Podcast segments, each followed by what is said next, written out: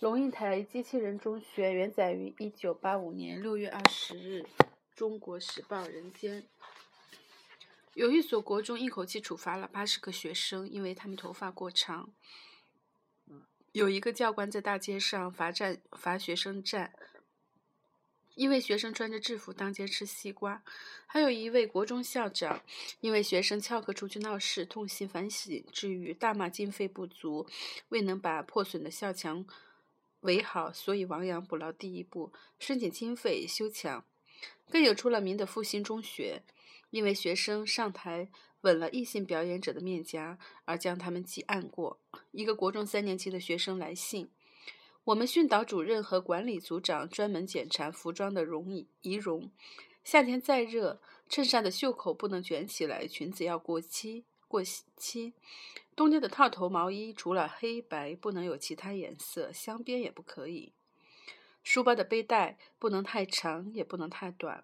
夹克的拉链必须拉到底。头发一定旁分，一定要用发夹。发长是用尺量的，多出一点点就要记警告。有刘海或打薄薄的要记小过。而且老师还会把你的头发剪成一边长一边短。后面剃平，作为一种羞辱，一种惩罚。是谁在作践我们的子女？老师吗？训导主任和管理组长吗？还是高高在上的教育执行者、执政者？老师们忙着把联考所需要的知识塞到学校学生的脑子里，恐怕没有时间去管学生的袖子是否卷起。训导人员一手拿着一个四四方框框，一手拿拿着剪刀，看到一个学生就用框框往他身上一套。超出光光的发丝、裙角、手臂、头脑就咔嚓一声剪掉，再记个警告。这种所谓训导的目的，目的呢，就是使所有的台湾能培养出来的十几岁的小孩都长得一模一样，发型一样，穿着一样，举手投足投足一样，思想观念一样，像工厂的生产线所吐出来的一步步的机器。当然，并非所有的中学训导人员都是剪刀与框框的信徒。把学生当作有尊严的个人去爱之毁之的，一定也很多。可是这些剪刀与光光的信徒究竟错在哪里？一位管理组长可以理直气壮地说：“头发多长，制服怎么穿，又不是我的规定，我只是执行任务，尽心职守。你要骂，去骂教育部长好了。”他说的不错，他是用框框去套学生的人，可是制造那个框框的人并不是他。那么这一类的训导人有没有错？那个一口气处罚八十个学生的管理组长，那个当众罚学生站的教官有没有错？当然有，只有机器人才会拿着工具一视同仁的去执行任务，一个榔头打一个钉子。中学的训导人员是知识分子，是负有重要的重任的知识分子，他们直接的影响塑造这个整。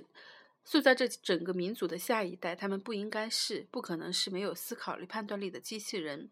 手里拿着一个框框，他首先要问自己：这个框框的目的是什么？女生的头发为什么不能过耳？套头毛衣为什么不能是绿色？热天里为什么不能卷起袖子？想通框框的本意与目的之后，这个富有训导重任的知识分子还要问：这个框框是否适用于所有的学生、所有的情况？跟我所学的教育的原则与信念是否有冲突？执行的方式与尺度应该如何调节，才不至于使本来是手段的框框变成死胡同的目的？这个为我们培养民族幼苗的人，更要问自己：我要怎样运用这个框框，才能达到真正帮助学生成长的目标？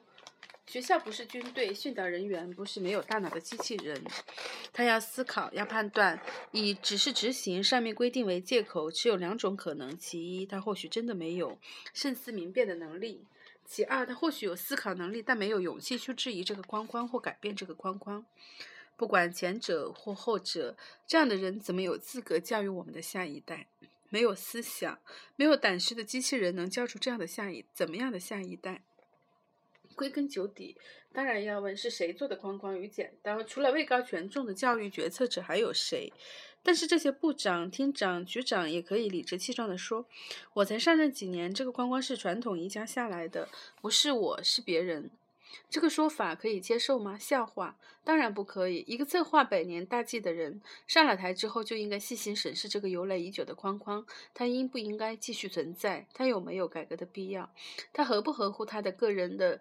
教育理念，如果他什么都不做，萧规曹随。就等于说，这个框框是他做的，是他把它交给每一个校长、训导主任、每一个教官、管理组长，去他的学生头上，他要负最终的责任。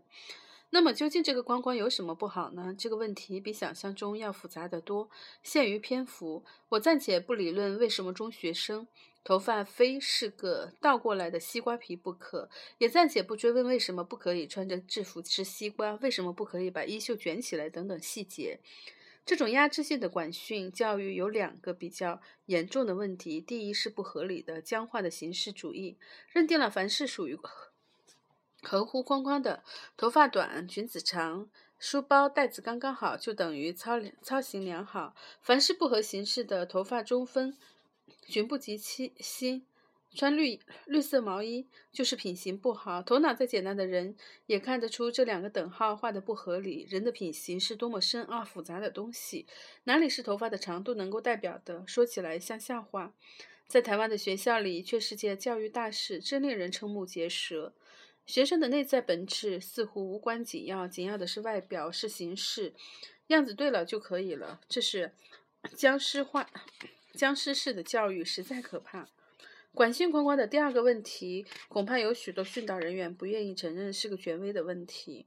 这个框框是成人用来证实自己权威的工具。当一个教官在震怒之下把学生头发剃掉，或罚跪、罚站，或记学生过，他所愤怒的原因，大概不会是因为他觉得学生发型太难看，而是因为学生没有尊重校规，服从师长命令，越过了那个明令颁布的框框。头发长只是表面的因素。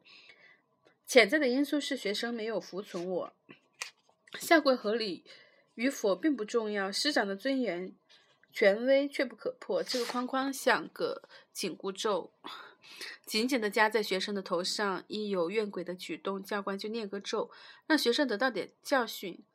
学习服从权威的重量重重要，一切都是为了你好。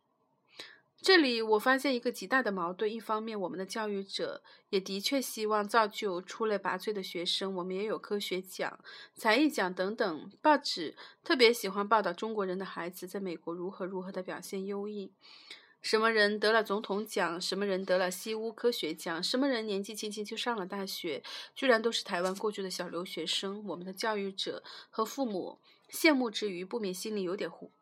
狐疑，同样的种，为什么一移植就大放异彩？是我们的教育土壤有问题吗？问题可多了，这高压性管训教育就是问题之一。教育者之一希望学生在学问上精益求精，也逐渐领会到启发式教育的重要。许多老师也开始鼓励学生活泼的思考、大胆的创新、勇敢的质疑。可是同时，在行为方面，管训导的人却仍旧。努力的把学生压制在框框里，处心积虑的要把他训练成一个中规中矩、言听计从、温顺畏缩的好学生，而矛盾就在这里：一个在知识上。能够活泼的思考、大胆的创新、勇敢的质疑的聪明学生，可不可能同时在行为上是个中规中矩、言听计从、温顺畏缩的所谓好学生呢？如果他敢在课堂上表示物理老师对流体力学的解释不够周密，他难道不会对训导主任追问他为什么不可以穿着制服吃西瓜？反过来说，一个老师，一个老师说一，他不敢说二的乖学生，他可能把老师的实验推翻，去自己大胆创新吗？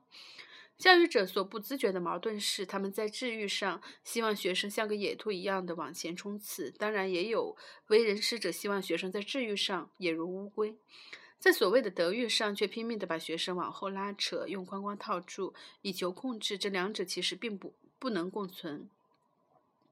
有高压式的德育，就不可能有自由开放的治愈。换句话说，我们如果一心一意要培养规矩顺从、听话的乖学生，就不要梦想教出什么智慧如行天如天马行空的优秀人才。庸才的德育之下，不可能有真正的治愈。所以，我对这个将死的紧箍咒框框其实没有什么成见。我们的教育决策者如果不建议，或者甚至于有意培养出一代又一代易于控制、操纵的机器人，这个框框很实用、很有效，越紧越好。但是如果制造机器人并不是我们的长城计划，如果我们想为这个民族栽培的其实是思思考活泼、创新大胆、质疑勇敢的下一代，那么这个掐死人的框框就非解不可。稳霞事件发生后，报纸舆论固然批评学校过分的保守，却称赞教育部不干涉的态度。我很不能理解，这样反人性、反理性、反自然的虚伪教育，怎么能够不干涉？难道我们的教育决策者在鼓励这个高压管训的框框的拴紧？我们到底要一个什么样的未来？台湾的父母，你又要你的子女受什么样的教育呢？小小的年纪就送到国外去，也实在是不是办法。还是在这个又脏又乱又挤的台湾，知其不可而为之吧。制度是可以改变的，但是没有人的争取和努力，当然就是梦想。